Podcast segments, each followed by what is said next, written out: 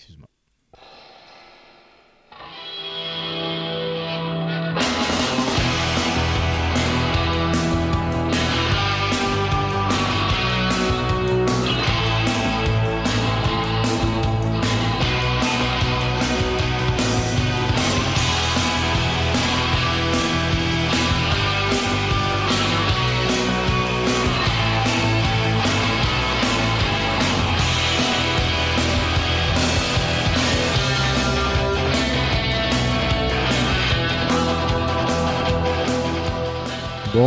Bonjour à toutes, bonjour à tous, bienvenue à bord de Bulle en stock. votre émission consacrée à la bande dessinée, au manga, aux jeux vidéo. C'est Steven au micro et nous sommes ensemble pour plus d'une heure afin de vous présenter des univers graphiques que nous aimons découvrir et partager avec le plus grand nombre. Et je suis pas tout seul parce que du coup je dis nous parce que je Ah. suis accompagné de Hélène, notre spécialiste manga. Bonjour Hélène. Bonjour Steven, bonjour à tous, j'espère que vous allez bien parce que moi je pète le feu. Bah du coup, essayez de pas péter que le feu parce que si vous pétez le, le studio, ça va pas le faire. Ouais, je risque de foutre l'incendie et tout, c'est compliqué. Oh, il y a pas que l'incendie, oui. Mais en tout cas, comme d'habitude, votre euh, chronique manga bah, sera la... au début l'émission, Au comme début on de fait l'émission, comme à notre habitude, tout à fait. Ensuite, une petite euh, pause musicale où il y a un petit jeu depuis le début de la saison, euh, puis même toutes les saisons, enfin bon, il y en a un. Mais donc là, cette Oui, saison, euh, du coup, ce sera un petit jeu. Et puis ensuite, les chroniques BD pour finir. Euh, bah, pas, mal de, pas, mal de, choses à vous présenter parce qu'il y a eu beaucoup de sorties. Vous savez qu'on a été obligé de décaler un petit peu les, les émissions parce que bah, pour cause de maladies, euh, pour euh, les uns les autres. On, a enchaîné comme il faut. On a un petit peu dégusté. Donc là maintenant, on se remet sur, les droits, sur le droit chemin et donc du coup, les émissions se durent un peu plus longtemps. Mais on a plein de choses à vous présenter. Justement, chronique manga, on commence tout de suite, Hélène? Ikimasho Ohayo, waga Chronique manga.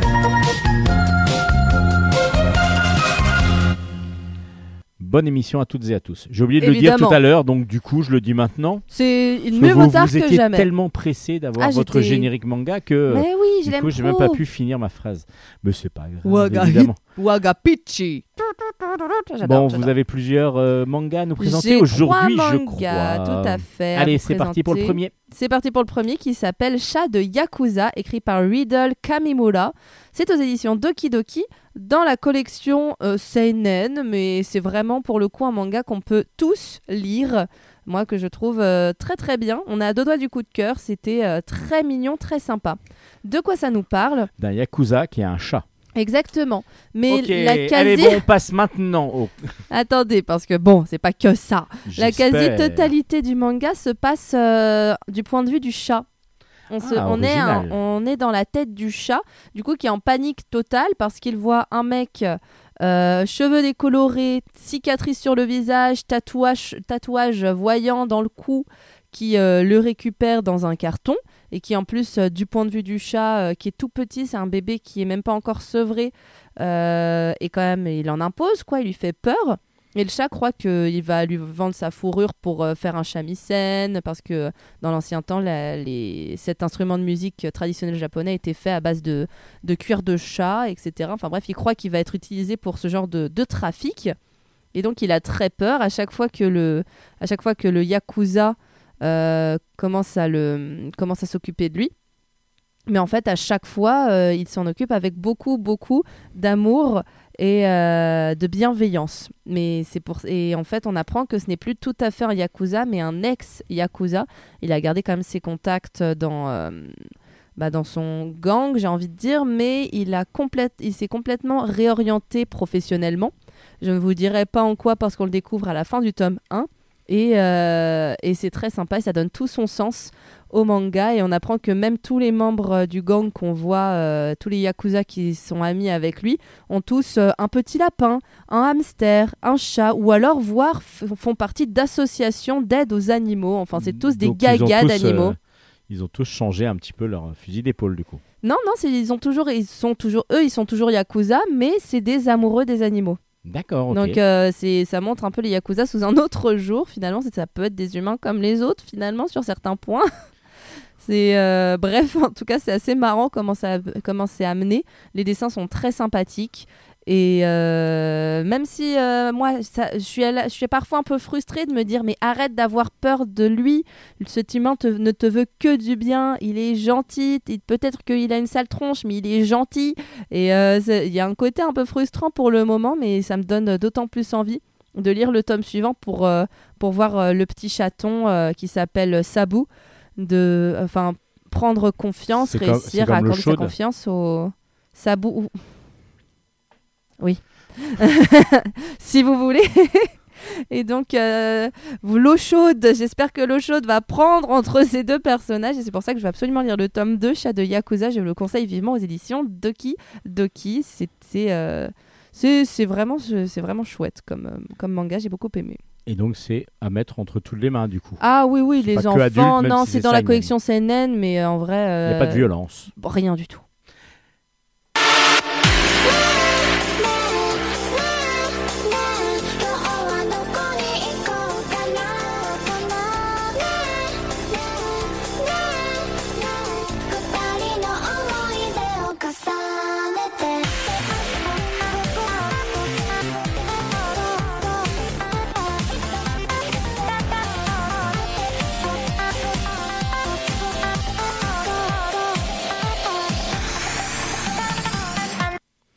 Donc, après un chat, un chat. Donc là, c'était Chi, le petit chaton. C'était le générique de Chi mon chaton, tout à fait. J'adore cette musique.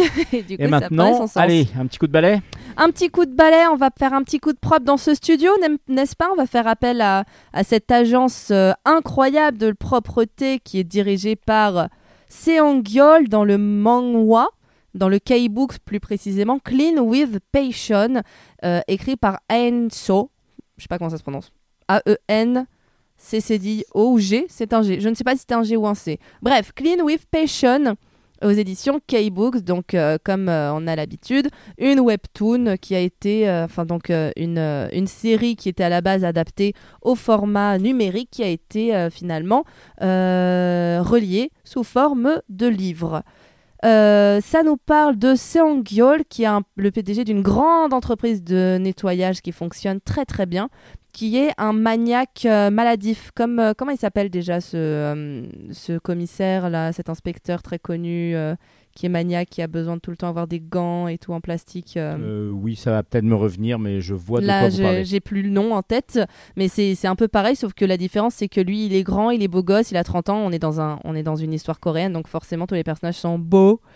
Et voilà, donc il a cette phobie de la saleté, c'est-à-dire que si quelqu'un frôle son épaule, il faut absolument qu'il aille immédiatement prendre euh, une douche. Et euh, il, va être, euh, il va être au bord du malaise jusqu'à temps qu'il ait pris cette fameuse douche. C'est vraiment, c'est vraiment maladif. Et il commence à être en galère de d'employés dans son entreprise. Donc le sous-directeur va faire des embauches un peu, un peu à l'appel et il va notamment embaucher une jeune fille qui s'appelle Jill O'Sol. Il n'y a pas de jeu de mots, hein, c'est le nom, euh, c'est le nom euh, coréen, Je suis désolée, euh, mais du coup, O'Sol, c'est c'est- voilà. Euh, qui est, qui, euh, est mini, qui est sympathique et tout et tout, mais qui est une véritable empotée, qui n'a aucune expérience dans sa vie. Tout ce qu'on sait, c'est qu'en 2013, elle a eu le bac. Donc, elle a mon âge, c'est tout ce que je sais. Puisqu'elle a eu le, bac- la même année qu'elle. Et, euh, voilà, c'est une empotée, c'est une, euh, elle est pas douée, elle est super maladroite, elle, elle est pleine de bonne volonté, mais euh, elle galère un peu. Après, au fur et à mesure des pages, elle s'améliore justement. Les gens lui apprennent comment s'y prendre pour éviter de, pour éviter de, d'en foutre partout tout en nettoyant. Par exemple, commence à faire tes lacets et déjà tu tomberas peut-être moins souvent dans l'escalier avec ton seau et tes balais. Voilà. Ça commence un peu comme ça, petit à petit, elle va quand même s'améliorer. Mais ce, euh, donc, euh, son patron, Sangyol, il va euh, faire une fixette sur elle parce qu'un jour, il va entendre, il va entendre une discussion téléphonique qu'il pense être d'elle.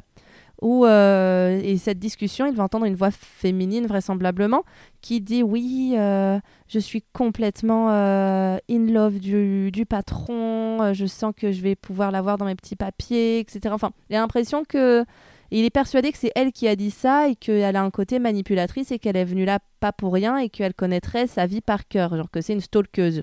Donc du coup, il va faire une fixette sur elle et essayer de trouver un moyen de la renvoyer sans se faire taper sur les doigts par le sous-directeur parce que comme ils sont en sous-effectif, euh, il peut Ouais, même si c'est lui le grand chef, ça le fait pas trop. Et voilà, et malgré tout, il se dit mais comment une empotée pareille peut être manipulatrice à ce point, etc. En tant que lectrice, je trouve qu'on devine assez rapidement quand même que, à mon avis, c'est pas elle qui l'a entendu vraisemblablement au téléphone. Mais euh, pour le moment, on n'en sait rien. C'est pour ça que je serais curieuse de voir le tome 2. Pareil, je... ça m'a laissé. euh, J'ai bien aimé. J'avais très peur en voyant le manga. Je me dis putain, un manga- un- une histoire qui va parler de, de ménage, super. En plus, ça va encore être un truc à l'eau de qui rose, fait le bateau. plus, sur la couverture. Sur la couverture, on voit la fille qui fait le ménage et le mec euh, qui, euh, qui est en costard derrière, alors qu'en fait, c'est elle, euh, c'est elle la boulette et c'est lui le maniaque qui euh, justement fait le ménage tout le temps en réalité. Donc limite, limite, la couverture n'est pas représentative tant que ça. Enfin, si elle l'est, mais elle fausse un peu l'idée qu'on peut se faire euh, quand on ouvre euh, le, le livre, je Bah, trouve. ce qui est pas mal du coup. Oui. C'est une bonne surprise du coup en l'ouvrant. Euh, les dessins sont, c'est souvent comme ça dans les toons, enfin dans les, oui, dans les webtoons. C'est un côté un petit peu, un petit peu simpliste par euh, au premier regard, mais franchement par rapport, par exemple, à, à la secrétaire Kim, qui vous savez, j'aime pas du tout parce que c'est très Enfin, j'aime pas du tout les dessins parce que c'est très statique, il se passe rien. On ouvre des pages. Là, j'ai réouvert le tome 7, qui est, non, je sais plus, enfin, le dernier tome qui est paru à la Fnac par curiosité. C'est toujours, encore une fois, les mêmes cases qui sont recyclées, recyclées, recyclées tout le temps. C'est insupportable. Là, c'est pour le coup, il y a un vrai travail dans le, dans le dynamisme des personnages et dans la dynamique plutôt des personnages. J'ai trouvé ça très chouette. Pas beaucoup de décors par contre. Mais bon, Oui, oui, c'est vrai, mais ça, c'est ça, c'est le problème des, euh, des, Les webtoons. des webtoons qui doivent, euh, qu'ils doivent sortir toutes les semaines, donc euh, forcément ça les, ça les, ça les stoppe un petit peu, mais c'est, plutôt sympa et je vous le conseille pour une petite lecture, petite lecture un peu romantique, un peu, un peu humoristique, c'est, c'est plutôt chouette. Donc ça s'appelle Clean with Passion et c'est aux éditions K-Books de la collection Del Courtoncam.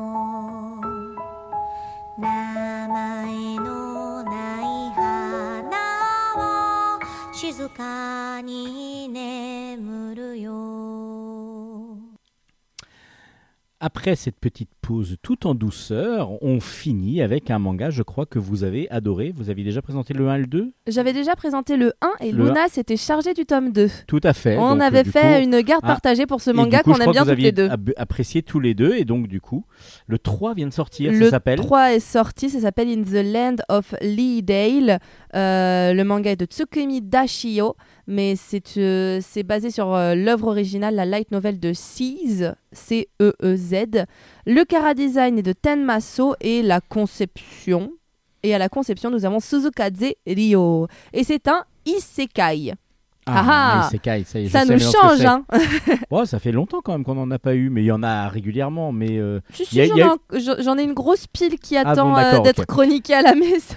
parce que j'avais l'impression que c'était un petit peu en baisse, mais euh, il y en a encore. Quoi. Non, je crois que c'est je crois que inconsciemment j'ai un peu temporisé parce que j'avais enchaîné tellement d'émissions avec, mais là je crois que la prochaine émission ça va être quasiment que du isekai. Alors, Isekai, je vais essayer de faire comme si je connaissais. C'est donc un personnage qui arrive dans un univers parallèle, euh, soit jeu vidéo, soit un- temporellement euh, ancien ou, Mhm. ou futur, et qui va du coup va vivre une aventure dans un monde virtuel, enfin même peut-être pas virtuel. Il y en a qui arrivent des fois dans des dans dans des des- mondes qui existent dans des voilà tout à fait.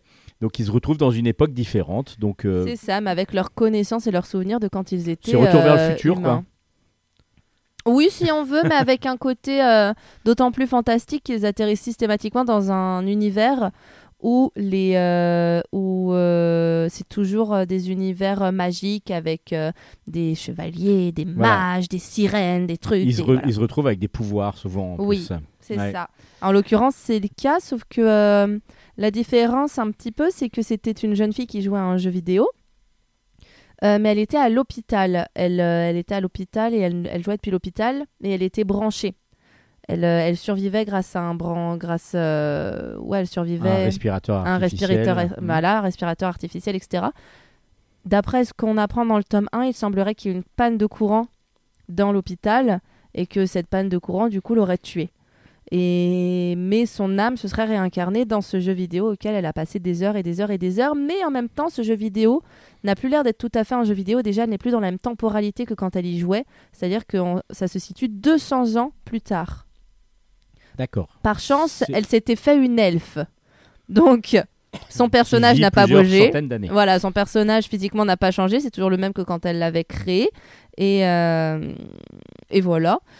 Et donc son nom, euh, son nom de personnage s'appelle Kaina.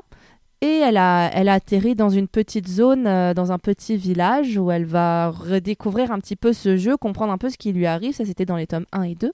Et à la fin du tome 2 et là dans le tome 3, elle se dirige vers la ville à la recherche de ses enfants parce que du coup, elle avait plusieurs comptes. Et euh, elle avait relié son personnage, son- le personnage principal du conte avec les autres en tant que lien paternel. Donc elle a trois enfants, deux elfes et un nain. Tout va bien, c'est normal. Après tout, il n'y a pas de raison qu'elle ne puisse pas se fabriquer d'autres. jeu vidéo, donc on C'est un jeu ce vidéo, donc veut, hein. c'est ça, on peut faire ce qu'on veut. Et elle part euh, en- à la ville pour euh, retrouver euh, ses enfants. Donc euh, je vous en dis pas plus. euh, je vous en dis pas plus. Il lui arrive de nouveau des aventures. Elle, euh, elle va, re- elle va partir, euh, elle va partir un peu euh, voir du pays, etc. C'est très sympa et se redécouvrir. Finalement, découvrir aussi que donc euh, l'univers du jeu c'était bien sympa, mais que quand les combats sont réels et que visiblement on arrache réellement la vie de la personne qu'on a en face de nous. ça fait C'est plus diff- pareil. c'est plus pareil que quand c'était juste des pixels sur un écran. Tout à fait. Et elle, euh, euh, vit ça. Euh, dans ce tome 3, on découvre un peu cette prise de conscience qu'elle a et ce questionnement de se dire est-ce que j'existe vraiment? Est-ce que ces gens existent vraiment? Est-ce que, quelque chose m'attend ailleurs? Est-ce que quelqu'un m'attend? Puis finalement, elle se dit bah oui, en tout cas, ici, il y a mes enfants qui m'attendent, ces enfants que, que j'ai créés moi. Donc je vais partir à la recherche. C'est ça qui lui redonne finalement un second souffle parce qu'elle commençait littéralement à tomber en dépression nerveuse. C'est assez original du coup. Oui. Qu'il y a pas mal de profondeur dans le Je trouve que là, il y a pas mal de profondeur, d'autant plus que là, euh, In the Land of Leadale, bah, c'est une fille déjà le personnage principal. On est dans du shonen, on est dans du isekai, mais le personnage principal qui est un personnage puissant, intelligent et euh, super ancré dans l'univers, et bah, c'est un personnage féminin et ça fait plaisir. Et ça Oui, c'est pas juste la bimbo, euh, enfin qui devient super. euh, Ah non, pas du tout en mignonne, plus. Parce euh, que des fois dans les dans les isekai justement, on se retrouve avec des personnages super. Ah bah c'est du fan service plus ouais, plus, super, voilà, hein, super voluptueuses. euh, évidemment. et du coup, ça fait un petit peu trop. qui Ouais, souvent ça- se retrouvent un peu dénudés en plus. oui. Donc voilà, là c'est pas du tout le cas. Donc Là, beaucoup c'est plus pas du tout le cas fait. et c'est c'est c'est très agréable. En plus, je crois qu'un animé vient de sortir, donc ça me donne envie de, de le regarder. Et c'est vrai que c'est amené de manière intelligente. Bon, c'est vrai que du isekai, ça commence à être un peu lourdingue, mais quand euh, une œuvre de isekai est sympa, bah, il faut savoir le reconnaître. Et en l'occurrence, euh, je trouve que celle-ci l'est. Et je vous le conseille si vous voulez, euh, si vous voulez rester dans l'univers du isekai, mais changer un peu de ce dont on a l'habitude. The Land of Leadale est fait pour vous, aux éditions Doki Doki. Merci Hélène. Mais de rien, c'est toujours un plaisir. On se retrouve la semaine prochaine. Et oui Allez, on passe maintenant à la pause musicale. Alors, un petit, morceau de musique qui est une reprise. À vous de découvrir l'interprète original. Là, vous allez peut-être découvrir l'interprète original, mais peut-être pas ceux qui font la reprise. Allez, à vous de jouer.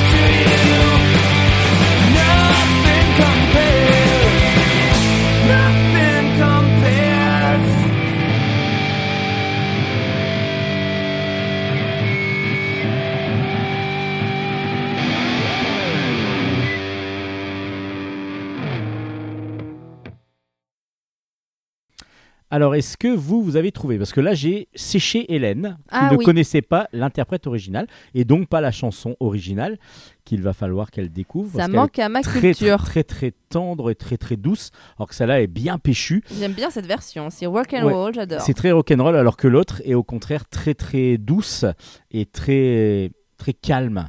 Très calme et elle est assez, euh, assez impressionnante. Donc là, vous venez d'écouter Me First and the Gimme Gimmes qui chantait Nothing Compares to You de Sinead O'Connor que vous ne connaissez pas, une chanteuse irlandaise qui Ah, malheureusement est décédée Ah. et euh, qui, euh, qui avait vraiment fait un énorme succès avec ce morceau Nothing Compares to You. Magnifique. Allez le découvrir, cette version est complètement différente et vous allez voir que vous allez beaucoup apprécier la version originale, je pense. J'ai euh, hâte d'aller découvrir euh, la version originale. Faudra que vous me notiez le nom. Bah, pendant que je fais les chroniques BD, vous pouvez y aller. D'accord? Ok, Allez, let's go. chronique BD. Chronique bande dessinée. On commence ces chroniques BD avec Scurry. Scurry, le tome 2 est sorti. Ça s'appelle La forêt immergée. C'est de Max Smith et c'est aux éditions euh, Delcourt dans la collection Comics, évidemment.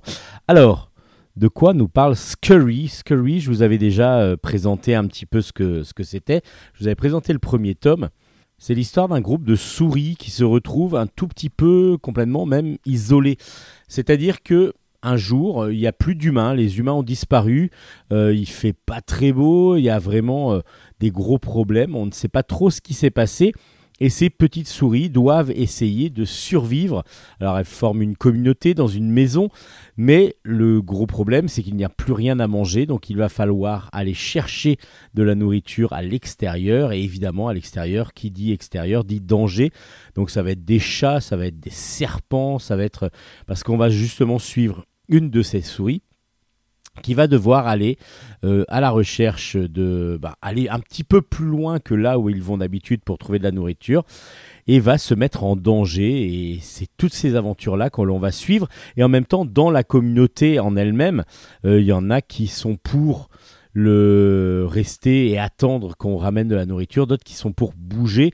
Et justement il va y avoir en plus une, une sorte de, rébellion qui va se passer dans l'enceinte de la communauté, donc dans cette petite maison où se trouve une, partie de ces des souris. D'autres sont donc partis à l'aventure pour chercher de la nourriture et en particulier donc cette souris que l'on suit. Alors dit comme ça, on a l'impression que c'est un peu un dessin animé et puis euh, bah, quand vous rentrez dans l'album, vous avez déjà une impression graphique qui est impressionnante. C'est du cartoon, mais très réaliste. Alors c'est un petit peu bizarre à dire, mais vraiment euh, Mac euh, Smith a réussi à un tour de force à travailler avec euh, à l'ordinateur, mais avec une impression de, de, de, réalisme qui est assez impressionnante. Le serpent, par exemple, de la couverture et ainsi de suite, nous donne vraiment l'impression d'un décor, de, de personnages vraiment réalistes. Et en même temps, on a cette souris qui marche sur deux pattes, qui, euh, qui ressemble à vraiment à une souris, oui, euh, on est d'accord, mais qui est, qui est un petit peu plus cartoon. C'est assez euh, original. Les couleurs sont absolument magnifiques. On a des, des, des- des dégradés sombres, en particulier la nuit dans la forêt. C'est assez impressionnant. Et puis on a toutes ces bêtes étranges qui, qui, peuplent la forêt et qui sont là pour essayer de survivre déjà en elles-mêmes, mais aussi d'essayer bah, évidemment de nuire à cette petite souris qui cherche à manger. Ça s'appelle Scurry. C'est le deuxième tome qui est donc sorti aux éditions Delcourt. Et vraiment, le premier était déjà vraiment très bon. Là, le deuxième bah, nous tient en haleine. Il vaut mieux avoir lu le premier pour comprendre le deuxième. hein. C'est du comics, c'est-à-dire que là, c'est des regroupements d'un. De, fascicules qui sortent régulièrement aux États-Unis. Là, il va y avoir trois tomes en tout pour euh, donc chez Delcourt pour la collection complète. Et normalement, le troisième tome devrait sortir euh, incessamment sous peu, donc pour pouvoir faire la série complète. Donc, vous aurez Scurry en, en- moins de six mois, enfin en six mois à peu près, vous aurez l'intégrale de Scurry qui sera sortie. C'est aux éditions Delcourt et c'est vraiment une très très bonne BD que vous, je, vous, que je, vous demande d'apprécier. Voilà, c'est tout. Maintenant, c'est des ordres. Je donne des ordres maintenant dans, mon émission. Tiens, je vais vous donner un ordre.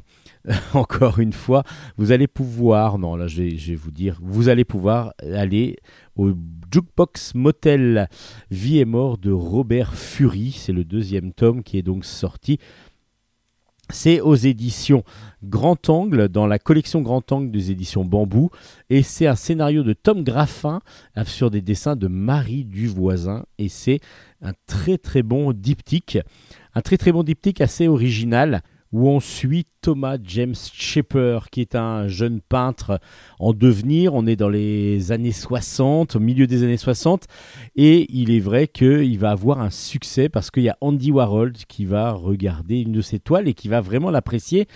Et donc là, évidemment, euh, il y a quelqu'un qui se dit, oula, il y a peut-être quelque chose à, à choper, donc il lui achète ses toiles et qui lui passe commande de grosses grosses toiles et il va commencer à pouvoir vendre pas mal et assez cher ses toiles. Donc il commence à avoir un grand succès. Mais comme il a pas mal de difficultés autres, en particulier avec sa compagne, il est un petit peu, il sait plus trop ce qu'il ce qu'il doit faire. Il a une notoriété subite, il a une fortune subite, et puis là, du coup, il en a un peu ras-le-bol et il décide de partir. Un jour, il rencontre lors de, sa pérégrinations Johnny Cash, Johnny Cash, le chanteur de country, euh, qu'il va, avec qui il va discuter. Et Johnny Cash lui dit, bah moi je suis à la recherche d'un endroit, d'un endroit qui pourrait m'apaiser totalement. Et du coup, ça peut être le même. euh, et ça s'appelle, ça s'appelle le Jukebox Motel.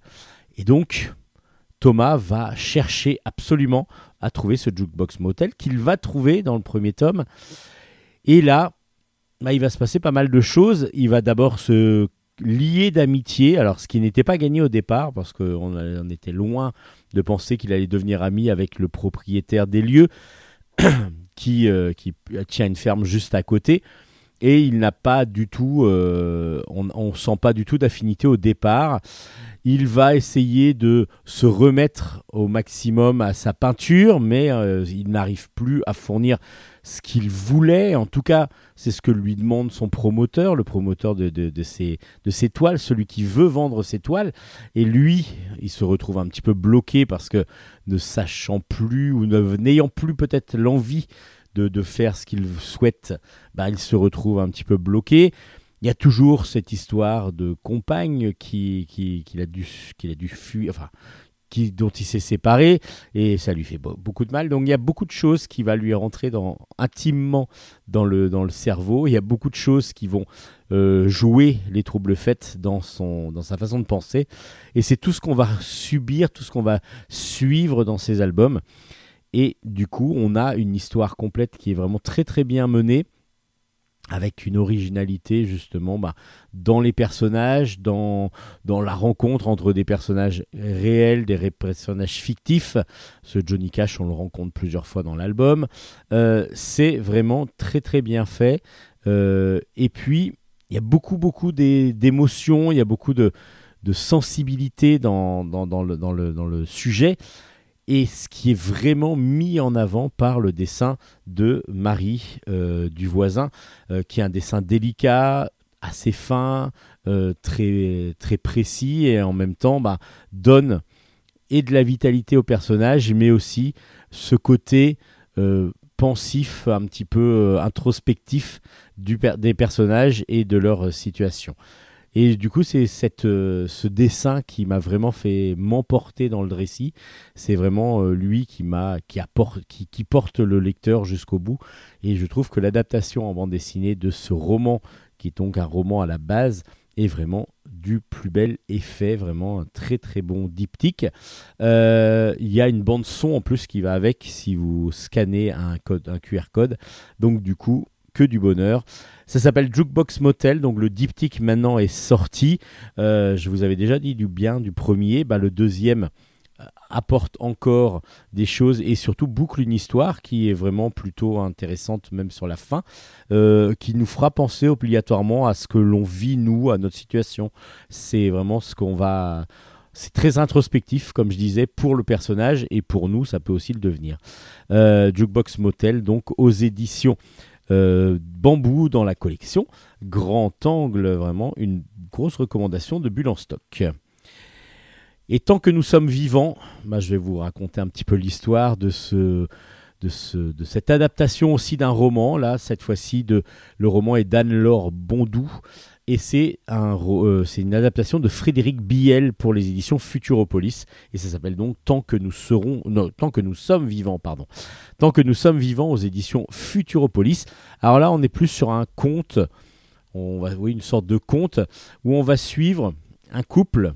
Un couple. Alors au départ, on se demande même si euh, comment ça se passe. En fin de compte, il y a des jeunes, enfin des personnages qui seront un petit peu euh, considérés comme des nains, des corrigans. On ne sait pas trop. Enfin, en tout cas, c'est des personnes de petite taille qui discutent et qui racontent une histoire à quelqu'un. Au départ, on ne voit pas qui c'est et on va comprendre petit à petit que c'est un, enfant. En tout cas, quelqu'un maintenant qui est devenu un peu plus qu'un enfant, mais qui, on va lui raconter l'histoire de ses parents. Ses parents, c'est Beau et Ama, qui sont, euh, qui sont amoureux et qui fuient leurs euh, conditions euh, actuelles dans une ville et se retrouvent, alors qu'elle elle est enceinte et qu'elle va accoucher, ils se retrouvent, alors elle a plus de main et lui il est, euh, il est la force de la, du couple, la force physique, la force brute. Ils vont euh, donc être protégés par une, une famille, une famille de 19 enfants qui s'appelle 1, 2, 3, 4, 5, 6, 7 jusqu'à 19. Euh, qui euh, donc ont des âges euh, différents évidemment, qui vont, qui, vivent dans des sortes de souterrains, comme si c'était un petit peu des animaux qui vivaient en souterrain, un petit peu comme des taupes ou des choses comme ça. C'est assez bizarre. Et ils vont donc être protégés par cette famille pour, pour pouvoir et ils vont pouvoir mettre au monde donc leur petite fille qui s'appelle Tsel. Donc c'est un amour euh, incompressible, un amour euh, qui va vivre et ils vont vivre euh, dans ces galeries, dans ce monde souterrain euh, que l'on va découvrir nous petit à petit où il y a tout au fond de la du souterrain, tout au fond de, cette, habitation hors norme, une forge avec donc la possibilité de forger. Et donc du coup Beau qui est donc lui à la base un travailleur des manuels va se retrouver forgeron et va apprécier énormément ce qu'il va faire mais euh, Ama, elle, petit à petit, elle va commencer à trouver un petit peu le temps long, à s'enfermer petit à petit dans des envies de, de, de partir, de changer d'air, de retrouver l'air libre. Et tout ça, bah, ça va être mis petit à petit dans son, dans, dans, dans son esprit, va arriver dans son esprit. Et alors, que, vont-ils faire? Vont-ils partir? Comment se fait-il qu'on raconte cette histoire bien après à celle qui, à celle qui est devenue plus grande? Voilà, à vous de découvrir cette histoire qui est euh, vraiment assez impressionnante. J'ai été surpris de bout en bout. C'est-à-dire qu'on est surpris euh, lorsque l'on découvre cet univers souterrain. On est surpris par le fait que la maman n'ait pas de main et on se demande pourquoi, qu'est-ce qu'il va y avoir. Et donc c'est là que tout le côté fantastique, euh, conte arrive. C'est fantastique sans être fantastique complètement. Il n'y a pas de magie, il n'y a pas de. Voilà, on n'est pas dans Harry Potter, mais on a euh, tout un côté un petit peu féerique, un côté conte un petit peu pour Noël qui, qui, qui est là et euh, vraiment qui est vraiment du plus bel effet dans le récit. Euh, on, va aussi avoir être surpris par euh, qui est Tsel. Parce que Tsel, quand on la prend dans les bras, donc euh, c'est une enfant, un bébé, mais lorsque il y a du nombre, son ombre est projeté par exemple sur le mur de la, maison, par exemple, avec, euh, avec un jeu de lumière, là, elle va être représentée, son ombre va représenter un animal. Donc euh, c'est jamais le même en plus, c'est toujours différent. Donc qu'est-ce qui se passe exactement avec cet euh, enfant? Quelle est cette personnalité? C'est troublant, c'est pas dérangeant du tout, au contraire, le dessin de Frédéric Biel très précis, très très réaliste et en même temps, bah, du coup, comme on est dans un univers qui n'est pas réaliste, euh, bah, fonctionne. Parce que du coup, on a quelque chose qui paraît très sérieux et en même temps, vu qu'on a tout un univers un petit peu fantasmagorique derrière, bah, on est, euh, on voilà, on se laisse porter complètement par le dessin. Le dessin est vraiment superbe, sublime. Le seul petit reproche, je dirais peut-être, moi, c'est la couverture qui ne donne vraiment pas euh, l'ambiance de la de l'album, même si les couleurs sont là. euh, je trouve que voilà, il manque. je trouve que la couverture, même si elle est très belle, mais ne, bah, je voyais pas ce côté. J'avais plus un côté contemplatif que ce côté euh, un petit peu fantasmagorique dans, dans, dans le récit. Donc c'est peut-être un petit peu le, petit, la petite chose. Mais en tout cas, l'album est vraiment excellent. Je vous le recommande grandement. Tant que nous sommes vivants, c'est vraiment un excellent album aux éditions Futuropolis. Comme je vous dis, c'est très très très beau, très très très bien décrit, très très bien réalisé euh, graphiquement et vraiment c'est une très belle adaptation. Donc c'est de Frédéric Biel d'après un récit de Anne-Laure Bondou et c'est aux éditions Futuropolis et ça s'appelle Tant que nous sommes vivants. C'est une grosse recommandation de Bulle en stock.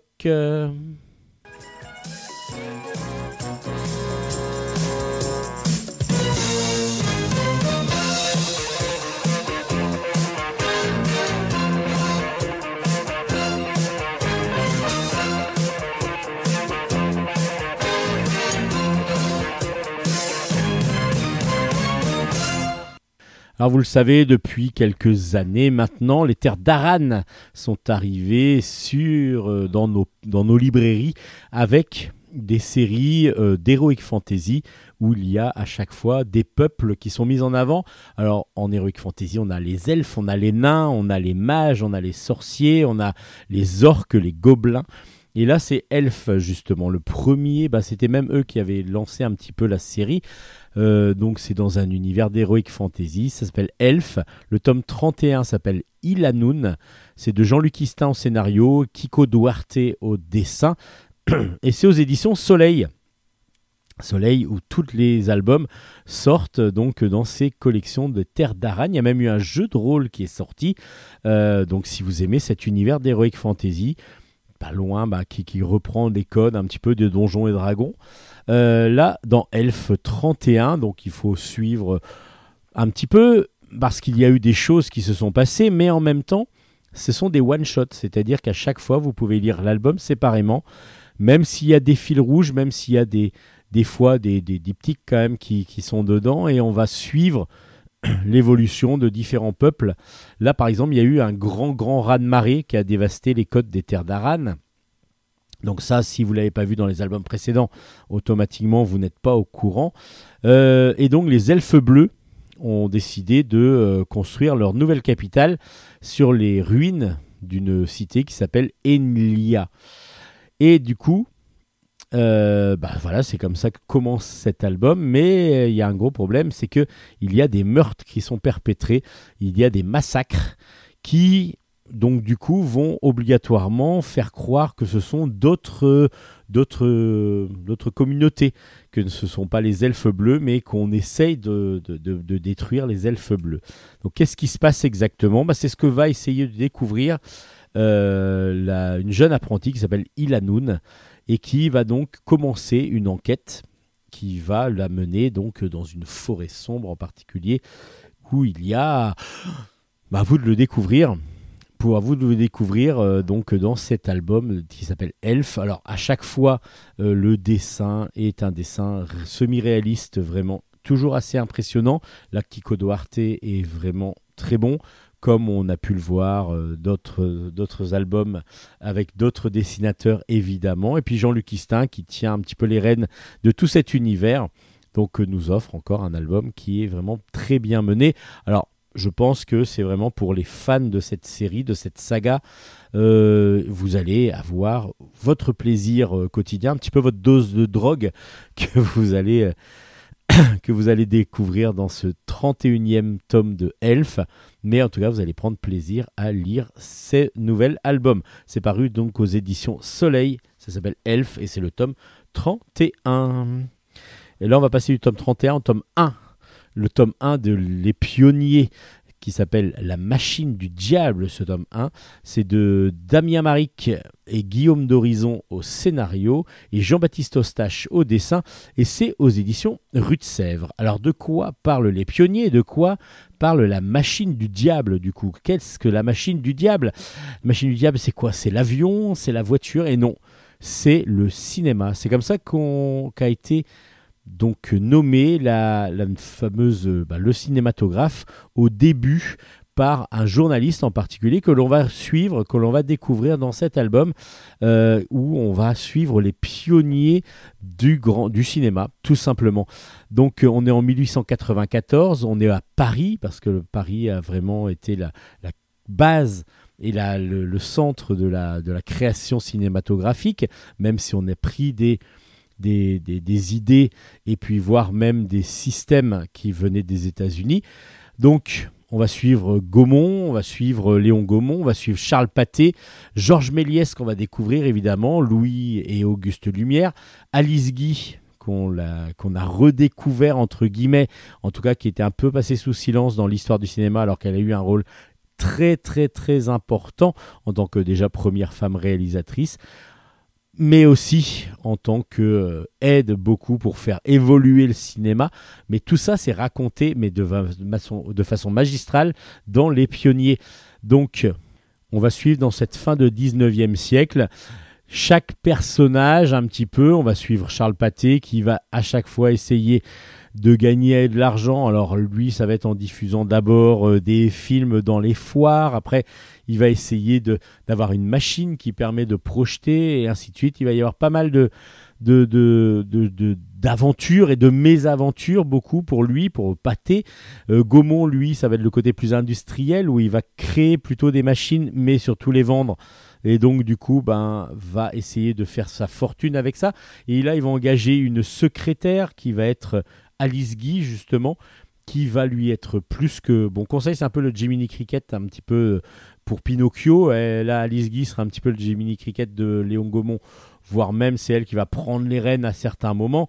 Donc, euh, on voit quand même l'influence énorme qu'a eu Alice Guy dans la façon dont est arrivé maintenant le cinéma et donc le cinéma moderne. On a Louis-Auguste Lumière qui, euh, qui eux, euh, sont quasiment sûrs de leur invention et c'est vrai que c'est une base de leur invention, mais qui vont pas obligatoirement avoir les mêmes façons de, de, trouver, euh, d'essayer d'exploiter cette invention. Donc du coup, c'est tout cette côté, non pas que technique, mais on va aussi avoir le côté, donc il y a le côté euh, industriel et technique, mais on a aussi le côté comment on va développer le système, comment on va essayer de faire fortune et comment on va essayer de gagner de l'argent grâce à ce système du cinématographe qui, est assez, qui en est assez balbutiement.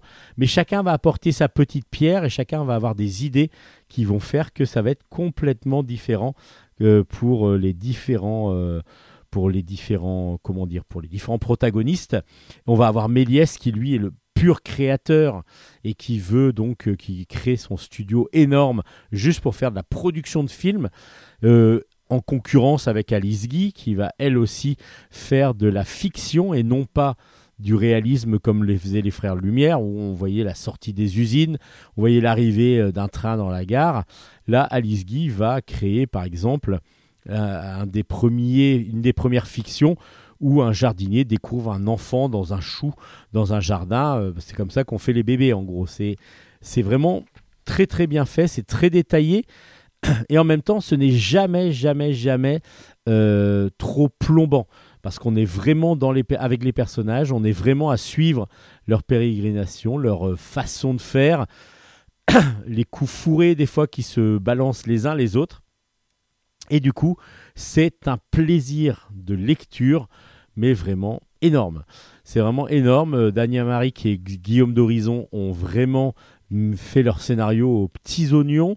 Euh, Jean-Baptiste Ostache au dessin semi-réaliste et impressionnant. Vraiment, le dessin est magnifique. Magnifique, euh, avec un style un petit peu vieillot, mais volontaire et qui rend vraiment l'ambiance du, du fin du 19e siècle, début du 20e. Vraiment, c'est parfait. On a juste qu'une envie, c'est que ces 200 pages qui passent à une vitesse folle dans la lecture ben, soient renouvelées le plus rapidement possible et soient continuées en tout cas le plus rapidement possible. Parce que vraiment, ce premier tome des pionniers est une pure merveille chez Rue de Sèvres. Euh, vraiment, une grosse, grosse, grosse recommandation de Bulle en stock. C'est donc chez Rue ça s'appelle Les Pionniers. Le premier tome s'appelle La Machine du Diable. Et c'est vraiment une grosse recommandation de bulles en stock. Allez, on passe maintenant au sport avec euh, dans la collection Coup de tête de chez Delcourt. Coup de tête, vous savez, c'est des histoires autour du sport. Là, il y a George Best, Twist and Shout. C'est de Chris au scénario, Florent Calves au dessin. Et donc dans la collection Coup de tête de chez Delcourt. On va vous parler donc de George Best. George Best, si vous ne le connaissez pas, c'est que vous n'êtes obligatoirement grand grand fan de foot. Alors, c'est un joueur des années 60, donc du coup peut-être que vous allez vous dire que c'est un petit peu ancien, mais il faut savoir que c'est un des grands prodiges euh, du, foot, euh, du foot mondial, tout simplement. Il était donc, euh, il intègre Manchester United donc dans les années 60 parce qu'il y a eu un crash d'avion où huit coéquipiers de donc euh, huit euh, huit joueurs de Manchester sont morts. Et du coup, il va falloir trouver des nouvelles recrues. Et ce petit génie du football va intégrer comme ça Manchester United. Et on va suivre donc son histoire. En parallèle, on suit bah, quand pourquoi Twist and Shout? Parce que du coup, on est avec euh, l'époque aussi où il y a les Beatles évidemment euh, à Londres et euh, en Angleterre. Et on a ces deux grands mythes qui sont George Best pour le football et les Beatles pour la musique qui vont se côtoyer. Alors pas tout à fait, on explique ça et justement Chris nous explique ça très bien dans le- dans l'album. C'est un joueur fantasque, un joueur euh, qui peut avoir tous les excès du monde en dehors du terrain et qui est extraordinaire, donc fantasque et fantastique sur le, sur le, sur le terrain, euh, qui en plus a de la répartie, a beaucoup de, de petites choses, des petites phrases qui sont encore citées maintenant avec des choses absolument géniales dans sa, dans sa façon de, de, parler.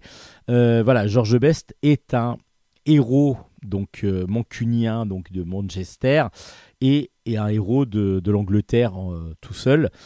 C'est un footballeur donc des années 60 qu'on connaît peut-être moins 60-70 évidemment qu'on connaît peut-être moins maintenant pour sauf pour les passionnés de football mais qu'il fait bon faire revivre dans cet album George Best Twist and Shout qui est vraiment un très très bon album pour les fans de foot davantage même si vous allez découvrir un personnage qui est complètement euh, différent de ce que vous avez peut-être pu entendre ou alors que vous ne connaissez pas du tout et c'est toujours agréable parce qu'il n'y a pas que le côté footballistique évidemment il y a le côté la vi- vie dans les années 60-70 avec les excès qui peuvent, que, que peut comporter le succès euh, qui, est, qui est mené par, euh, par Chris dans cet album.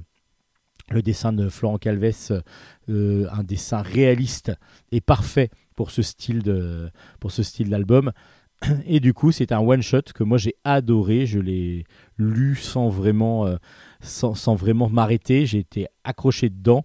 Euh, je connaissais de nom Georges Best. Ça m'a permis de d'avoir un peu plus d'informations, beaucoup plus même d'informations dessus. Et du coup, c'est vraiment une icône du football que vous allez pouvoir voir revivre dans cet album qui s'appelle donc Twist and Shout, George Best, Twist and Shout au dans la collection Coup de tête, donc la collection autour du sport et du coup coup de tête avec le foot aussi euh, aux éditions Delcourt. Donc procurez-vous cet album si vous êtes fan et de foot et de sport tout simplement. Vous allez avoir un album qui va être parfait pour vous.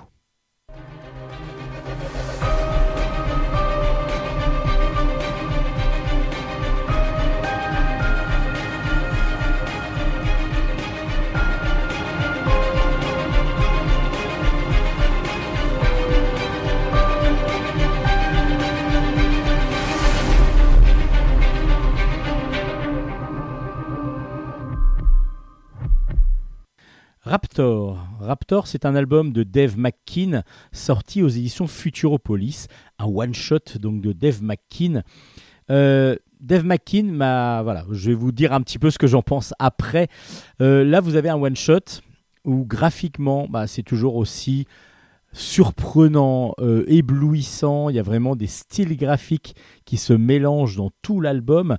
Vous allez avoir des premières planches où vous allez quasiment avoir que des traits de peinture qui vont former vraiment euh, les serres d'un aigle et ainsi de suite, parce qu'on va suivre Sokol qui erre dans un pays euh, féodal et plutôt fantastique et qui va, grâce à son aigle, pro- proposer à ceux qui peuvent offrir ces services euh, des, de la chasse de, différents monstres euh, et du coup qui est un petit peu en même temps rejeté, un petit peu euh, en marge de la société et qui erre comme ça un petit peu dans ce monde féodal.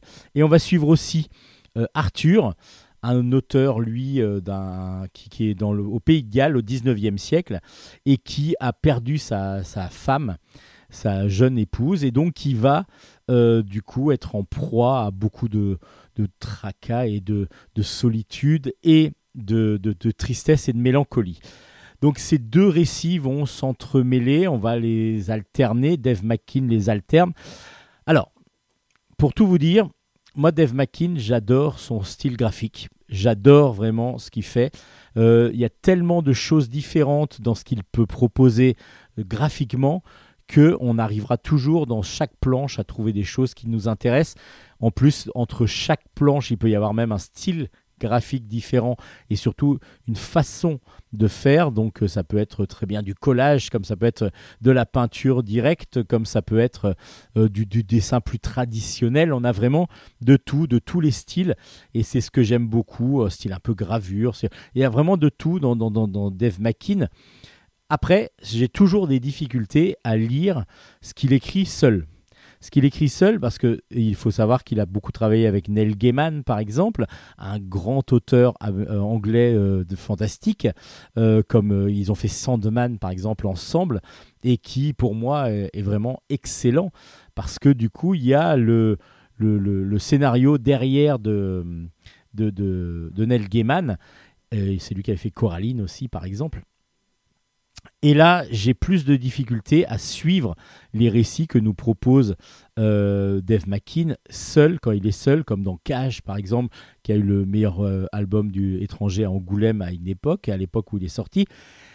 Maintenant, je lis avec grand plaisir quand même l'album. Alors c'est pour ça que c'est un peu contradictoire dans ce que je dis, parce que du coup déjà graphiquement, ben, on est emporté dans un tourbillon. Les mots aussi qu'il nous propose sont très poétiques.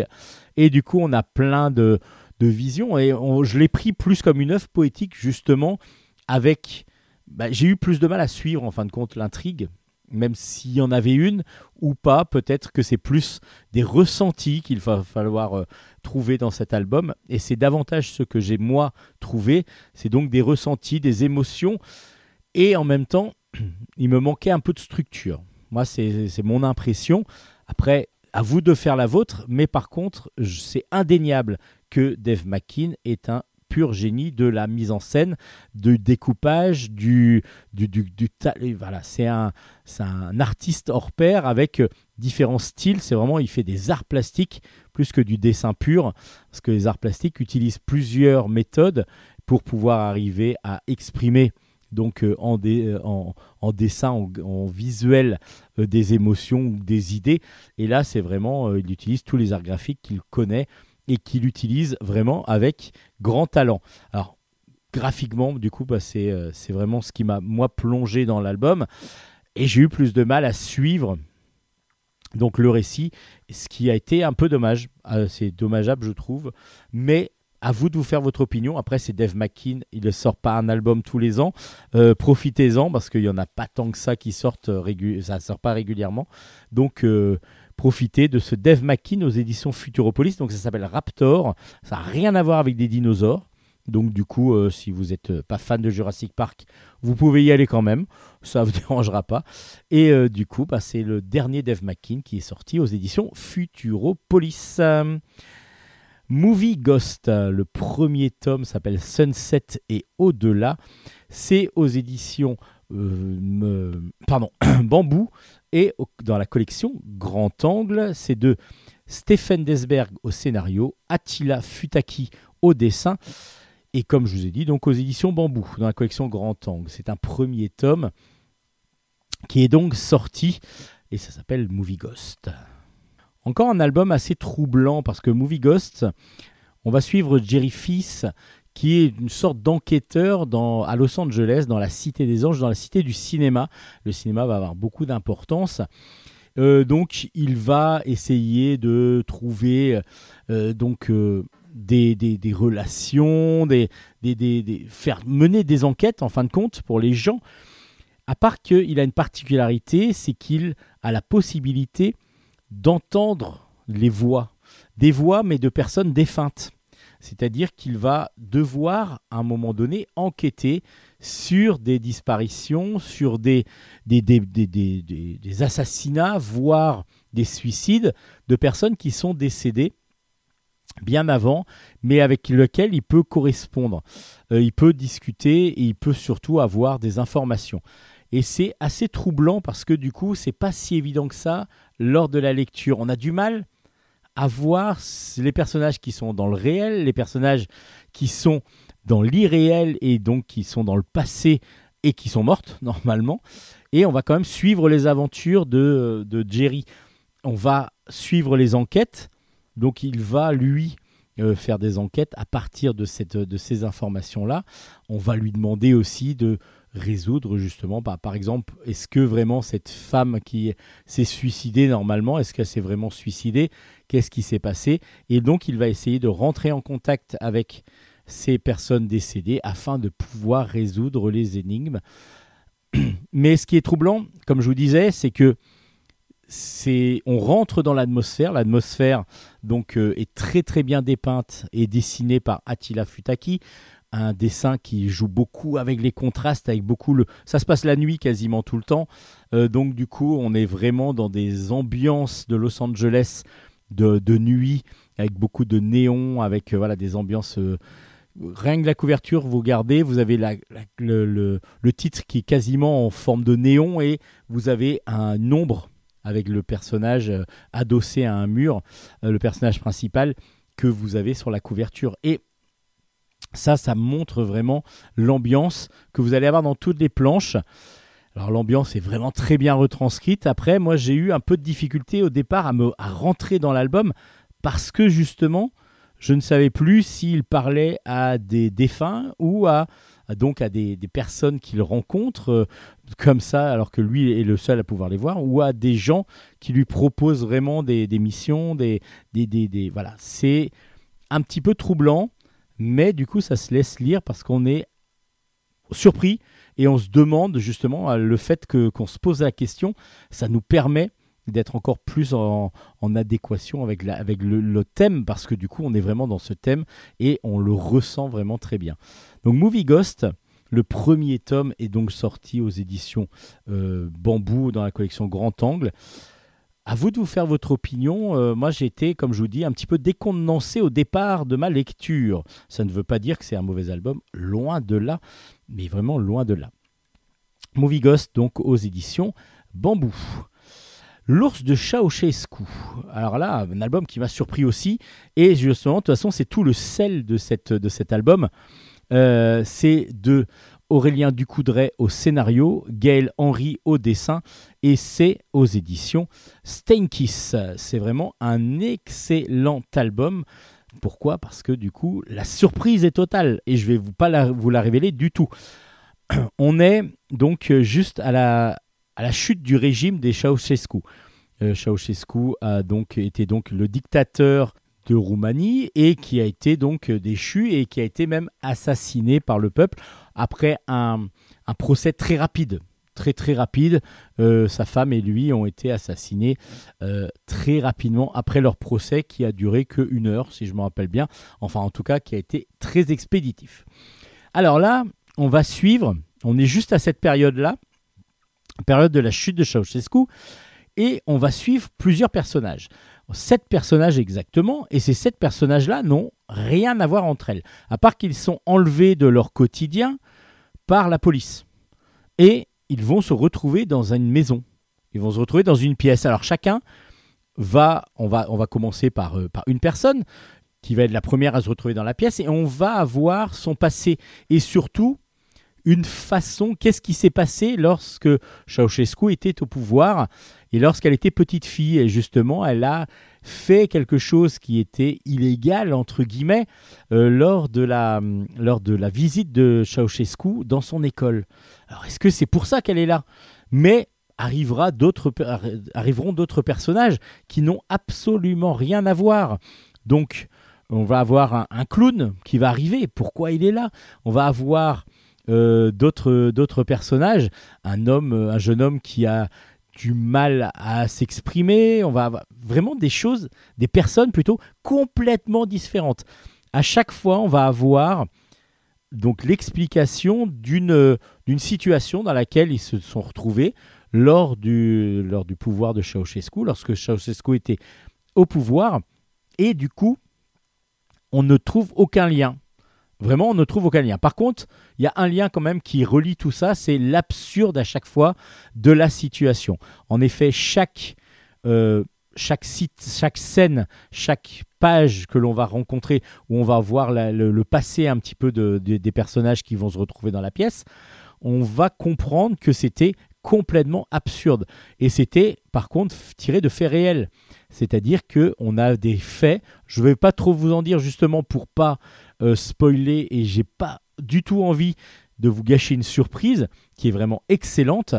Et du coup, on a euh, cette, euh, cette bizarrerie de se dire ah ouais, bon alors c'était complètement absurde donc cette situation, mais pourquoi ils sont ensemble? Et à chaque fois, on revient dans cette pièce où à chaque fois il y a une personne supplémentaire qui arrive. Et on se dit, mais qu'est-ce qu'ils sont? Pourquoi ils sont là? Et il n'y a rien qui les relie à part justement le pouvoir, donc le Ceausescu, et le fait d'avoir vécu à cette période euh, donc euh, de Ceausescu. Est-ce que du coup, euh, il y, a, quelque chose qui va les relier? Qu'est-ce qui va arriver? Je vous dis rien, juste que vous aurez une surprise à la fin. Vous allez être. Et par contre, on est à chaque fois plongé dans l'histoire, la petite scène où on va révéler davantage du passé de chaque personnage. Et ça, c'est tellement fou, tellement absurde on en comprend tous les ressentis qu'ont pu avoir les Roumains euh, lors de lors de lors de, comment dire lors de la dictature de Ceausescu, où il y avait des situations complètement folles, complètement ubuesques, on pourrait dire, euh, qui euh, se passaient et qu'il fallait accepter. Et ça, c'est complètement réaliste et c'est complètement fou. C'est vraiment excellemment mis en scène superbement bien écrit par Aurélien Ducoudray, avec une montée comme ça euh, bah, du suspense que l'on a envie de, voir aboutir. Et en même temps, il y aurait eu plus de personnes que ces sept-là. On se serait dit, allez, ouais, j'aimerais bien encore avoir d'autres anecdotes et c'est super intéressant. Et puis le dessin de Gaël Henry est, est très vivant et, et dépeint des personnages de façon semi-réaliste, de façon un peu absurde pour certains et d'autres complètement beaucoup plus ancrés dans une réalité. Et du coup, ça montre un petit peu la, différence qu'il pouvait y avoir euh, entre la vision des fois et la réalité, euh, ce qui est vraiment très très bien fait et bien dessiné. Je trouve que le choix du dessinateur est excellent pour ce type de récit. L'ours de Ceausescu, c'est vraiment une très très grande surprise que je vous recommande grandement. C'est aux éditions Stenkis et c'est un excellent album euh, qui ne vous laissera pas de marbre, je pense. Donc une grosse recommandation de Bulle en stock, l'or de euh, l'ours pardon de Ceausescu. C'était pas l'or, c'était l'ours de Ceausescu aux éditions Stenkis.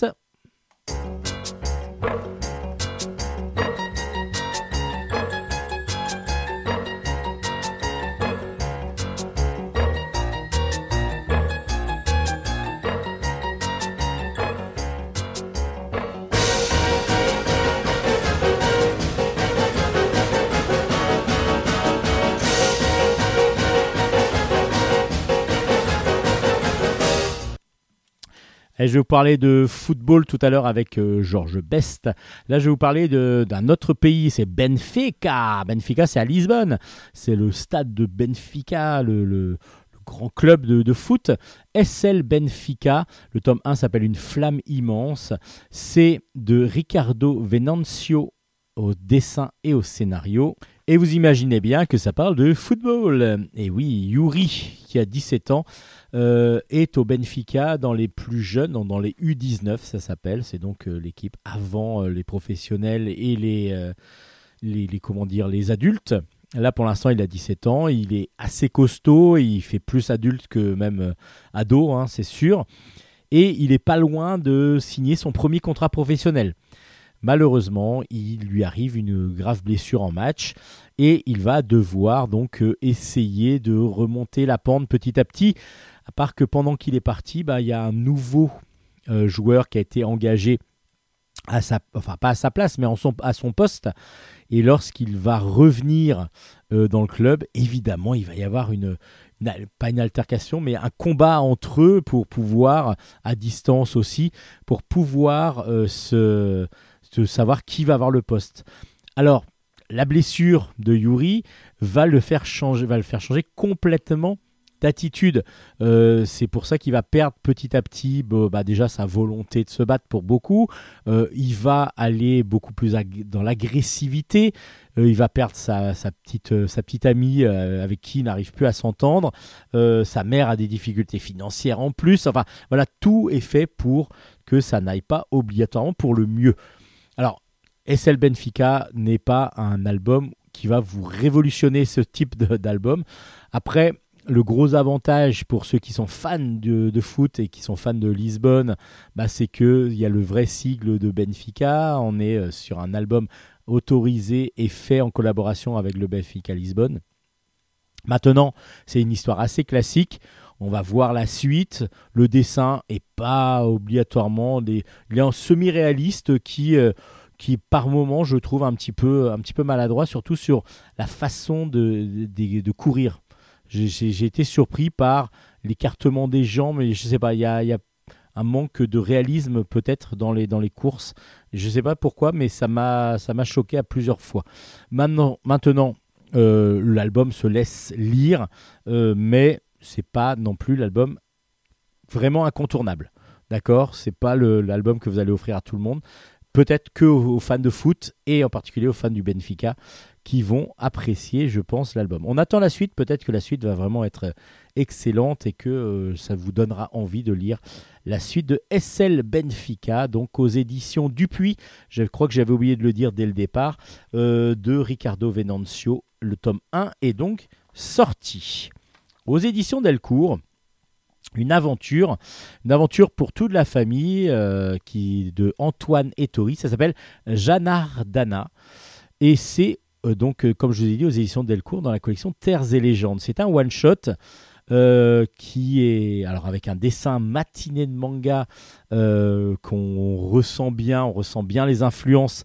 Euh, on l'avait déjà ressenti dans les premiers albums qu'avait fait Antoine Ettori, comme qui s'appelle Perseus, aux éditions Delcourt aussi. On avait de ce style manga dans les, dans dans les personnages, mais le gros avantage, c'est que toutes ces colorisations de planches dans Janardana, c'est à la couleur directe. Et c'est impressionnant de beauté. C'est vraiment superbe. Et on plonge en plus dans des pays, euh, des pays euh, vraiment ensoleillés avec euh, des grands, des grands lacs. Et c'est superbe. C'est vraiment les planches sont absolument magnifiques. On va suivre dans une grande aventure, un petit peu à la Indiana Jones, un petit peu à voilà les grands grands films des années 60-70 aussi, euh, ou euh, Laurence d'Arabie et ainsi de suite. On va suivre donc Marcel Piton, qui euh, est un papy, on va dire, qui reçoit un jour un message et son ami Dave le, lui demande de l'aide. Et donc il décide de repartir, de tout lâcher pour aller donc euh, il quitte son, son havre de paix euh, dans son sud-ouest natal pour Pondiport. Pondiport, donc une ville euh, exotique, très exotique, dans laquelle apparemment il a vécu. Il connaissait donc Dave et il va partir sans hésiter vers ce destin pour aller essayer de sauver son ami. Alors comment Qu'est-ce qui s'est passé exactement? Qui, est Dave? Qui- Quelles sont les relations qu'il va avoir avec lui? Ben, Ça, on va pas le savoir dès le départ, mais on va voir son arrivée là-bas à Pondiport, qui va pas se passer obligatoirement de la plus facile des façons. Il va rencontrer une, une jeune demoiselle qui va en tout cas aider parce qu'elle est poursuivie par deux, euh, gardes, on ne sait pas trop encore qui c'est, donc il, il la défend, mais lorsqu'il euh, arrive à la défendre, elle a disparu après. Donc peu importe, il continue un petit peu euh, ses, ses déambulations et il se rend compte, on lui explique que son ami, donc euh, Dev Singh, a disparu depuis plusieurs jours Euh, donc on ne sait absolument pas où il est. Donc il va partir à sa recherche, évidemment, et on va comme ça connaître un petit peu son passé. Pourquoi il était venu? Ben, C'est en Inde, en fin de compte, que se passe le récit, d'où le côté très coloré et très chaleureux de l'album. Euh, L'album est vraiment magnifique. L'album est vraiment magnifique. En plus, on est pris dans le récit, on a envie de savoir ce qui se passe et la surprise finale est vraiment bien. Moi, j'ai beaucoup apprécié la fin parce que je m'y attendais pas. On est vraiment sur quelque chose de pas très classique, donc euh, vraiment un très bon, un très bon final. Et puis, euh, vraiment, les planches sont sublimes. Les planches sont vraiment magnifiques. Je vous recommande donc cet album. Alors, c'est vraiment pour tout le monde. On se dit que c'est vraiment davantage pour les enfants parce qu'on a un côté un petit peu manga, justement. Mais non, c'est vraiment un album jeunesse peut-être de base, mais qui est vraiment pour le, toute la famille. Et ça fonctionnera. Tout le monde arrivera à trouver son plaisir dans sa lecture. Janardana est donc un excellent album que je vous recommande, un excellent one-shot aux éditions Delcourt. Amis pour la vie. Alors, Amis pour la vie, Amis avec un Y-A-M-Y pour la vie. C'est de Derache et Cazeneuve au scénario, de Cécile au dessin, et c'est aux éditions Bambou. Et qu'est-ce que c'est beau comme album Qu'est-ce que c'est beau D'abord, ben, graphiquement, Cécile, on connaît, c'est un dessin euh, très délicat, euh, très, très précis, très fin, avec toujours des personnages qui sont tout de suite euh, avec lesquels on rentre en empathie totalement. Et là, bah, ça ne déroge pas à la règle. hein. L'album est vraiment superbement bien dessiné, comme à l'habitude de Cécile, que l'on adore voir en dessin. Et là, en plus, l'idée est vraiment très bonne. C'est Ami. Ami est une jeune une petite fille qui a une dizaine d'années et qui va recevoir euh, un, un chien.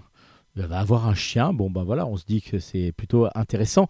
Il s'appelle Kita, mais cette jeune fille est malvoyante et du coup, Kita a été éduquée pour pouvoir venir devenir chien guide d'aveugle. Donc, après avoir été euh, avoir appris en tout cas les bases euh, de- du guide, euh, Kita revient dans la famille de Ami et va devenir son compagnon à la vie évidemment parce que elle a besoin de, de lui et elle va donc s'en servir. Et évidemment, ça va attirer pas mal de, surprises euh, des autres, ça va attirer pas mal d'interrogations. Et justement, ce, cet album est aussi fait pour expliquer aux plus jeunes bah, le- la nécessité d'avoir euh, ces chiens, euh, la nécessité qu'ont les aveugles et les malvoyants à pouvoir se déplacer et donc, enfin la difficulté qu'ils ont pour se déplacer et donc avoir la nécessité d'avoir donc ces j'allais dire ce matériel mais c'est pas un matériel même c'est de ces animaux de compagnie qui leur permettent de travailler enfin d'aller se déplacer. Et pour le chien dès qu'il est en déplacement avec son maître automatiquement c'est du travail. Et ça c'est bien expliqué dans l'album. Et ça c'est super intéressant. Parce que le chien il est beaucoup moins câlin et ainsi de suite lorsqu'il est en train de travailler que lorsqu'il est euh, au repos entre guillemets où il va pouvoir faire des câlins à tout le monde. Là il devient un peu plus agressif parce qu'il doit être concentré sur le travail qu'il a à fournir pour traverser les routes pour euh, pouvoir se guider pour pouvoir guider son maître donc euh, dans les rues. Alors Ami ben, va avoir son chien, avoir son chien à l'école, donc du coup évidemment bah, tout le monde se pose des questions et c'est très très vivant, c'est très bienveillant et c'est très alors il y a un côté didactique mais qui n'est pas qui ne surplombe pas, qui ne qui n'étouffe pas le propos, je trouve parce qu'à chaque fois les deux auteurs, enfin les trois auteurs mais euh, les deux scénaristes arrivent à mettre euh, des gags, à mettre des petites euh, des petites choses rigolotes qui font que bah, c'est tout à fait sous forme de gag par page, mais en tout cas, on va vivre un petit peu la vie de Kita et de sa maîtresse euh, à travers différentes situations. Et à chaque fois, on va avoir une petite, petite explication, mais sans que ça sur ça, ça, ça plombe le, justement le propos. On n'est pas juste sur de la, la didactique pure, on est vraiment sur une histoire d'amour, d'amitié, de compréhension de l'autre, de, de la différence, et puis euh, en même temps, on a un côté didactique qui est très intéressant, avec euh, des, pas mal d'informations que l'on peut connaître ou qu'on va découvrir à travers les plages. Amis pour la vie, donc un très bel album aux éditions Bambou que je vous recommande grandement.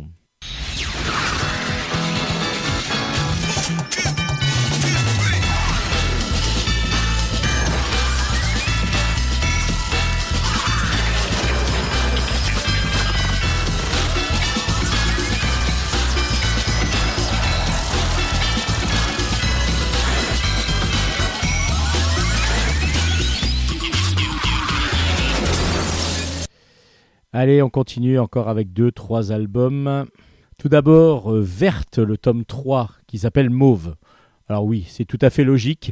C'est de Marie Desplechin au scénario, de Magali Le Huche au dessin, et c'est aux éditions Rue de Sèvres. Alors, Verte, c'est une jeune demoiselle qui vit donc dans une ville avec ses amis, sa maman, euh, ses parents, ses grands-parents, enfin voilà, pas mal de monde, mais elle a elle fait partie d'une famille où il y a des pouvoirs magiques. Et oui, ce sont des sorcières, euh, des sorcières plutôt positives, mais euh, du coup, euh, on, est, dans un univers comme ça où bah, il va y avoir de la magie dans la réalité. Mais on va retrouver donc du coup notre héroïne qui s'appelle donc Verte, qui est avec sa meilleure amie Pomme, mais on, ça va pas. En ce moment, ça va pas. Il y a Pomme qui est d'une humeur assez massacrante, donc ses parents ne comprennent pas. Euh, Verte, elle, reste plutôt euh, mutique, un petit peu enfermée dans sa chambre. Donc il se passe quelque chose. Et en fin de compte, oui, il s'est passé quelque chose, c'est qu'il y a une nouvelle qui s'appelle Mauve, qui est arrivée au collège. Et depuis qu'elle est au collège, bah, tout va mal pour ces deux demoiselles. Alors, qu'est-ce qui se passe exactement? Est-ce que c'est juste des appréhensions Est-ce que c'est juste un, ressenti qui se passe mal avec cette nouvelle demoiselle Ou alors est-ce que vraiment il y a quelque chose de plus grave et évidemment la magie qui pourrait rentrer en jeu? Bah, Petit à petit, ça va même monter hein, parce que du coup, il va y avoir des rumeurs qui vont euh, faire que même les parents de- des, deux, jeunes filles, euh, Pomme et Verte, vont avoir des problèmes, vont avoir des soucis. Alors là, du coup, bah, l'ancien commissaire de police va venir mener son enquête. Alors qu'est-ce qui va se passer exactement? Bah, vous de le découvrir dans Mauve, le troisième tome de Verte. Alors, euh, déjà, le dessin, il est très, très rigolo, il est, euh, il est assez rond et très cartoon. Moi, j'aime beaucoup le dessin. Il est du très très vivant aussi, donc les personnages sont superbement bien campés et le dessin est vraiment très bon. J'ai eu plus de mal sur la structure narrative de l'album. Euh, J'ai trouvé que c'était un petit peu décousu, plus décousu que les deux premiers, mais en tout cas, il vaut peut-être mieux avoir lu les deux premiers pour pouvoir être intégré au mieux dans, la, série, euh, parce que du coup, on a quand même des choses, des personnages qui vont tout de suite se croiser dès le départ, qui se connaissent et ainsi de suite, mais nous, on les connaît pas toujours. Si vous commencez par l'album 3, moi je les connaissais parce que j'avais lu les deux premiers, mais le troisième album n'apporte pas obligatoirement les explications nécessaires pour vous mettre le plus facilement dans la situation de compréhension. Et puis ensuite, il y a une structure narrative qui des fois est un petit peu hum, j'ai trouvé un peu fouillis mais bon après c'est euh, pas voilà peut-être je vois ça peut-être du côté euh, adulte euh, peut-être que les enfants eux ont tout de suite pigé ce que voulait dire tout et il n'y a pas de souci pour eux. Donc euh, à vous de vous faire votre opinion avec ce tome 3 de Verte qui s'appelle Mauve. C'est un peu bizarre à dire comme ça. C'est aux éditions Rue de Sèvres donc Mauve aux éditions Rue de Sèvres. Allez, un petit peu de danse avec Au-delà des étoiles. Le tome 3 est sorti, s'appelle Plus qu'un quartier. C'est de Sissimia au scénario et de Les deux pareils au dessin. Ce sont des jumelles. euh, qui est- donc le troisième album est sorti aux éditions Dupuis. Les Étoiles, c'est un groupe euh, qui, qui est dans une, dans une cité. Euh, c'est un groupe de danseurs, en fin de compte. Ce sont des jeunes qui, euh, qui dansent et qui ont monté un spectacle de danse. Alors, il faut savoir qu'ils sont tous d'origine un petit peu différente. Et puis surtout, il y a en plus des. Ils sont pas tous danseurs au départ. Il y a un basketteur, il y a un footballeur. Et depuis le premier tome, on suit avec vraiment grand plaisir l'évolution comme ça des, relations entre les différents personnages, même s'il y a la danse et le breakdance, le hip-hop qui, euh, qui, qui rentrent en jeu dans le- dans le- dans l'histoire. ils auraient pu très bien monter un autre groupe, mais peu importe, c'est vraiment les situations familiales de chacun, c'est vraiment les relations entre eux qui est vraiment le plus important et qui est mis en avant. Et justement, là, petit à petit, tout par- paraît partir en vrille un petit peu. On en a, il y en a deux, Samy et Cam, qui ont, un petit, qui ont dénoncé le, le- le gros bras du quartier qui s'appelle Lucio, qui a donc des problèmes avec la police. Et la bande de Lucio a décidé de, ben, de, de se venger, tout simplement. Donc, du coup, ils sont un tout petit peu mis, euh, mis, à- mis, euh, doivent se mettre en retrait pour se protéger, protéger aussi leur famille. Il y a euh, Samy qui s'engueule avec son beau-père et donc qui fugue même carrément parce que du coup, ça va plus du tout. Les relations euh, amoureuses entre eux ne sont pas toujours au beau fixe non plus. Donc, du coup, la situation est vraiment, vraiment mal engagée, surtout qu'ils ont deux, dates, deux projets à mettre en place. D'abord, ils doivent danser pour le commissariat de la police. Euh, et ensuite, ils vont danser à l'hôtel, enfin au théâtre de la ville. Euh, donc, un opéra urbain qu'ils ont mis en place. Donc, il va falloir vraiment vraiment euh, bah, que tout s'arrange. Et c'est pas si évident que ça. Euh, c'est ce qu'on va découvrir dans ce troisième album. Alors c'est toujours aussi vivant euh, toujours aussi intéressant. Et je trouve que vraiment la, la relation entre les différents personnages se met encore de plus en plus en place. On voit relations jeunes, euh, de jeunes entre eux, et je trouve que c'est vraiment bien dépeint. Parce que du coup, on n'a pas quelque chose de trop cliché. En tout cas, c'est l'impression que ça m'a donné. Même si c'est, il y a des raccourcis assez faciles par moment, en tout cas, mais c'est normal parce que il faut condenser l'histoire dans les 46 planches que nous offre l'album, et donc automatiquement, bah, on est obligé de faire des raccourcis scénaristiques. Et ça, je le comprends tout à fait. Mais vraiment, quel plaisir encore de lecture de ce que ce au-delà des étoiles, le dessin en plus euh, très cartoon fonctionne parfaitement semi-réaliste euh, cartoon. En tout cas il y a tellement de couleurs faites par ordinateur qui ressortent et qui font vivre les, planches que c'est absolument magnifique. Un dessin euh, vraiment superbe très vivant en plus dans les scènes de danse. Donc du coup pour l'instant en tout cas ces trois premiers tomes moi m'offrent euh, un moment de lecture vraiment très appréciable et que j'espère que je vous serez nombreux à partager avec moi parce que du coup au-delà des étoiles est vraiment une très très bonne série. Le tome 3 est donc sorti aux éditions Dupuis, ça s'appelle Plus qu'un quartier et c'est une recommandation de Bulle en stock. Et puis on va continuer avec Sissi Mia qui s'est mise euh, donc euh, en binôme avec Carbone pour continuer les aventures de Complot à Versailles. Euh, c'est tiré des romans de Annie Jay. Et le cinquième tome est donc sorti, s'appelle Mariage à la cour, avec des dessins de Giulia Andrania, et c'est aux éditions Jungle, dans la collection Miss Jungle. Alors, là, c'est un album un petit peu particulier, parce que les quatre premiers reprenaient des, aventures qui, avaient de- là, pardon, qui étaient donc sorties aux en album, en roman, euh, pour jeunesse. Et du coup, là, ce cinquième album est un album qui est à part parce que euh, les deux autrices, euh, Carbone et Sissimia, ont pris donc l'univers de Annie Jay, avec son accord évidemment, et en ont fait une histoire inédite, donc en roman. Au début de l'histoire, on retrouve Cécile et Guillaume qui sont au mariage du grand-père de Cécile et tout se passe euh, vraiment pour le mieux, à part que là, il y a quelqu'un, un messager du roi qui arrive et qui annonce le décès de la reine. Oh, Qu'est-ce qui s'est passé exactement? Parce que la reine était plutôt en bonne santé, plutôt jeune. Alors, très rapidement, euh, Cécile et Guillaume vont repartir vers, le, vers Versailles. Et il va y avoir pas mal de choses qui vont se passer. Évidemment, on va déjà retrouver Madame de Maintenon qui euh, veut monter une école et qui propose à Cécile de, monter cette école euh, avec elle et donc euh, de devenir enseignante dans l'école. Mais le, le problème, c'est que il y a pas mal de choses qui vont se passer parce qu'on a des rumeurs qui disent que Madame de Maintenon se serait mariée en secret avec le roi. Donc est-ce que ce serait même peut-être elle qui aurait fomenté un assassinat ou quelque chose En tout cas, il y a quelque chose qui se passe. Il va y avoir bien sûr beaucoup de manipulations, beaucoup de complots, d'où le titre de, la série, Complot à Versailles. Est-ce que Cécile va s'en sortir? Est-ce que les machinations vont être déjouées?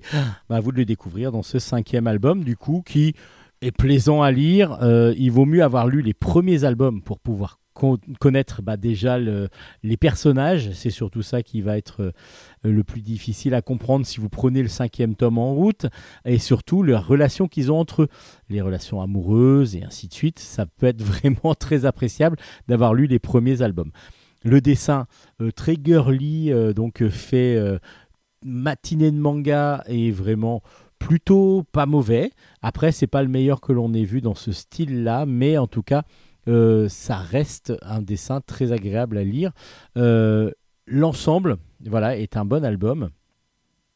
Même si je ne suis pas le public le plus à même d'apprécier ce, type de récit, mais euh, voilà, ça reste vraiment appréciable de lire un album comme Complot à Versailles, tome 5, donc aux éditions euh, Jungle. Euh, Et le deuxième tome, donc euh, des, Fils de sorcières, est aussi sorti aux éditions Jungle. Le voleur de songes, ça s'appelle. C'est de Max Lermenier, d'après euh, Pierre Bottero. euh, au scénario et Steven Dont au dessin. Donc comme je vous ai dit, c'est aux éditions Jungle. Alors on va plonger dans un univers fantastique euh, parce qu'on va suivre Jean. Jean qui dans le premier tome a découvert qu'il était justement fils de sorcière et donc il a des pouvoirs magiques. Alors là ils vont passer avec sa sœur Lisa et ses parents, et ils vont passer le premier Noël en famille chez leur grand-mère. Donc ils y arrivent et puis Lisa elle fait des cauchemars, elle a vraiment, elle a vraiment peur, elle n'arrive pas à dormir, elle est vraiment pas, pas bien. Euh, et donc pour essayer de d'aider sa petite sœur, Jean va décider de d'ensorceler un attrape-rêve pour pouvoir attraper les cauchemars et donc pour pouvoir atténuer les, douleurs euh, que peut subir sa petite sœur. À part que, sans le savoir, il n'est pas encore au fait de ses pouvoirs euh, magiques. Il va invoquer un voleur de songes sans le, sans le savoir. Et du coup, ça a pour but, enfin ça a pour conséquence plutôt, que Lisa, bah, le matin, ne se réveille pas. Alors bah, il va falloir repartir au combat pour essayer de récupérer les songes et donc euh, tuer ce voleur de songes.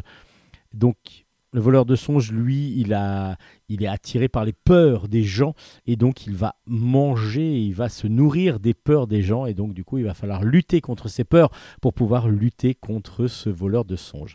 C'est vraiment un excellent album, un dessin semi-réaliste qui est parfait, vraiment euh, très très beau, euh, avec des personnages tellement charismatiques que tout de suite on les prend en empathie totale. Euh, le monstre, il, est- il fait peur. Euh, le dessin est vraiment superbe et le récit est vraiment très bon. Euh, Fils de sorcière, c'est vraiment une excellente série aux éditions de Jungle, euh, comme ils en font beaucoup, mais celui-là euh, vraiment a la vraiment est très très bon et euh, Pierre Bottero euh, dont est tiré le, récit les romans de Pierre Bottero ont déjà beaucoup de succès et donc c'est normal que l'adaptation en bande dessinée soit aussi très réussie. Le dessin est très bon, Max Lermenier est toujours aussi bon dans ses adaptations de romans jeunesse, plutôt jeunesse en bande dessinée. C'est vraiment du petit caviar pour tout le monde. Donc fils de sorcière.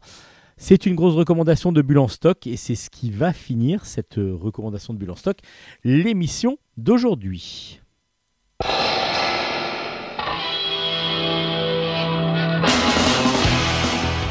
Cantange Cantange C'est le générique de fin? Eh oui, c'est le générique de fin pour cette semaine. Oh non C'est euh, les Pixies qui nous accompagnent euh, à l'entrée et à la fin de Bulle en stock.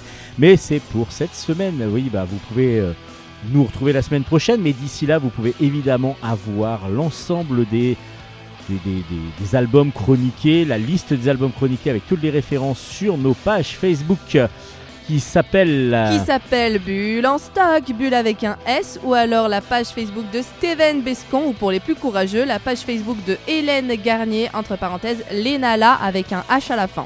Voilà, je crois que j'ai tout dit. Et puis non, pas tout à fait, parce que du coup, sur ces pages Facebook, vous pouvez retrouver évidemment le lien vers les émissions. Ah oui, mais bien que sûr. vous pouvez aussi évidemment. retrouver sur la chaîne euh, YouTube, euh, pas la chaîne YouTube, qu'est-ce que je dis? Le site internet. Le site internet de Radio, Radio Grand, Grand Paris, Paris. qui nous diffuse euh, grâce au génialissime Nicolas Godin depuis quelques années maintenant. Incroyabilissime, Ouais, euh, Nicolas mais- Godin. ouais, un peu qui se la pète ici aussi un peu des fois quand on- à force de lui dire trop de. Ah, trop faut de- qu'on arrête Ah, Non, mais non, non, c'est pas vrai parce que du coup il le mérite en fait. Oui. Donc, euh, donc euh, oui, le- donc Nicolas Godin qui euh, nous diffuse sur sa radio, Radio Grand Paris depuis quelques années maintenant.